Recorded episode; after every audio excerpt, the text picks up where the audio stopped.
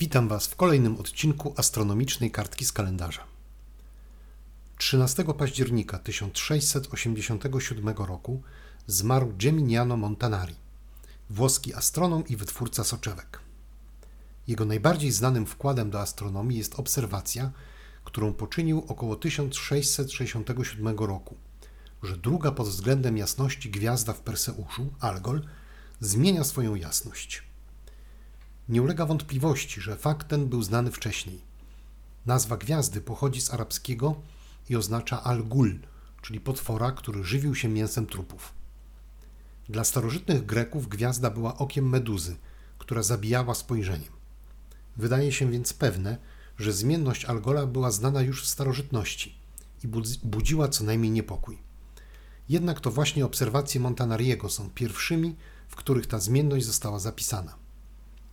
Montanari w latach 1662-63 wykonał dokładną mapę powierzchni Księżyca, posługując się własnoręcznie skonstruowanym mikrometrem. W 1669 roku zastąpił on Giovanniego Cassiniego na stanowisku wykładowcy Uniwersytetu w Bolonii. 13 października 1884 roku przegłosowano podczas Międzynarodowej Konferencji Południkowej w Waszyngtonie że południkiem zerowym będzie południk przechodzący przez obserwatorium w Greenwich, a długość geograficzna będzie liczona w stopniach od 0 do 180 na wschód i na zachód od południka. Postanowienia konferencji były zwieńczeniem długiej drogi do skonstruowania rachuby czasu. Precyzyjne wyznaczanie czasu ma ogromne znaczenie, także ekonomiczne.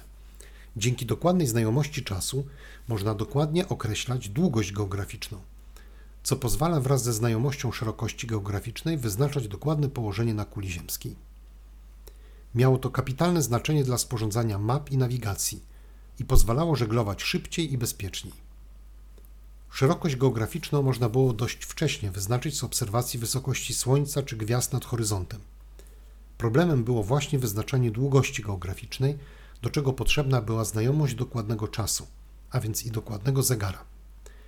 Pierwsze wysiłki w tym kierunku podjęli Francuzi, którzy w drugiej połowie XVII wieku w Paryżu założyli obserwatorium królewskie i zatrudnili najwybitniejszego astronoma tamtych czasów, Włocha Giovanniego Cassiniego, właśnie w celu opracowania astronomicznej metody pozwalającej na, regularną, na regularne ustawianie zegarów. Cassini postanowił wykorzystać do tego celu obserwację zaćmień księżyców Jowisza przez planetę macierzystą. To właśnie przy zbieraniu danych pojawiły się nieścisłości, które wyjaśnił współpracownik Cassiniego, Ole Romer, postulując, że światło porusza się ze skończoną prędkością.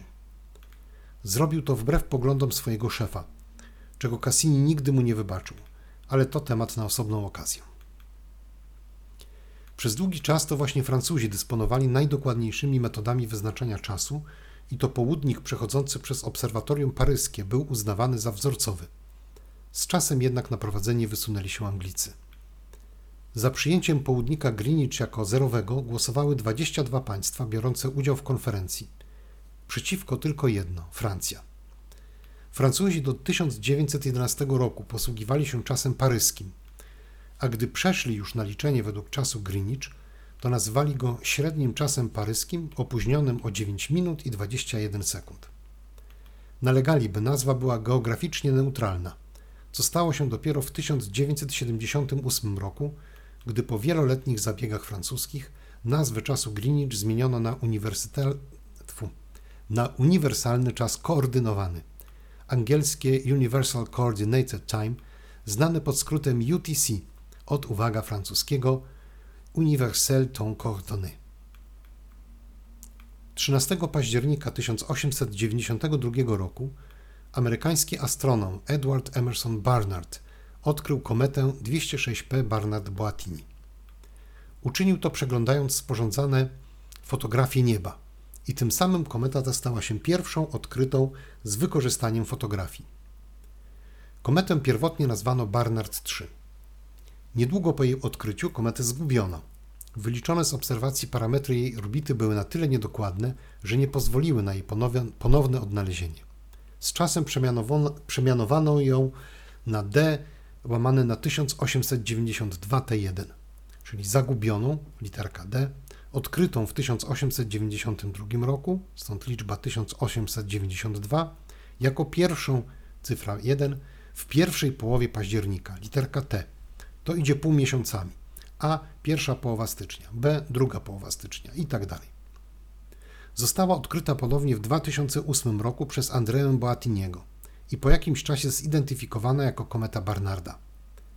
Jako kometa okresowa otrzymała oznaczenie 206P. P od periodic, czyli okresowa właśnie, a 206, bo była to 206 odkryta kometa okresowa. Numer 1 nosi oczywiście kometa Halleya. 13 października 1994 roku zakończyła się misja sondy Magellan, wysłanej w 1989 roku do badania Wenus. Pomimo tego, że Wenus jest najbliższą nam planetą, wiedzieliśmy o niej niewiele, mniej niż o Marsie dla przykładu. Z powierzchni Ziemi, nawet przez największe teleskopy, nigdy nie ujrzeliśmy ani kawałka powierzchni tej planety. Przyczyną są gęste chmury, całkowicie okrywające planetę. Z tego też powodu nie znaliśmy przez długi czas okresu jej rotacji, który zresztą okazał się dosyć nietypowy i zagadkowy, ale o tym będzie pewnie w innym odcinku.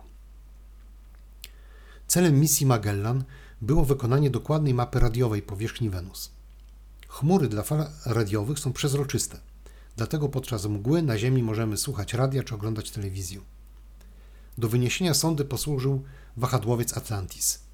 Oprócz wykonania mapy radarowej powierzchni planety, sonda zmierzyła dokładnie natężenie pola grawitacyjnego planety oraz rozkład gęstości w górnych warstwach jej atmosfery. 13 października 1994 roku utracono z nią kontakt, gdy w sposób kontrolowany weszła w atmosferę Wenus, w której w większości spłonęła. Zapraszam Was na facebookową stronę grupy Astropomorze oraz na stronę mojego podcastu pioro.me. Podcast dostępny jest również w usługach Spotify i iTunes. Do usłyszenia.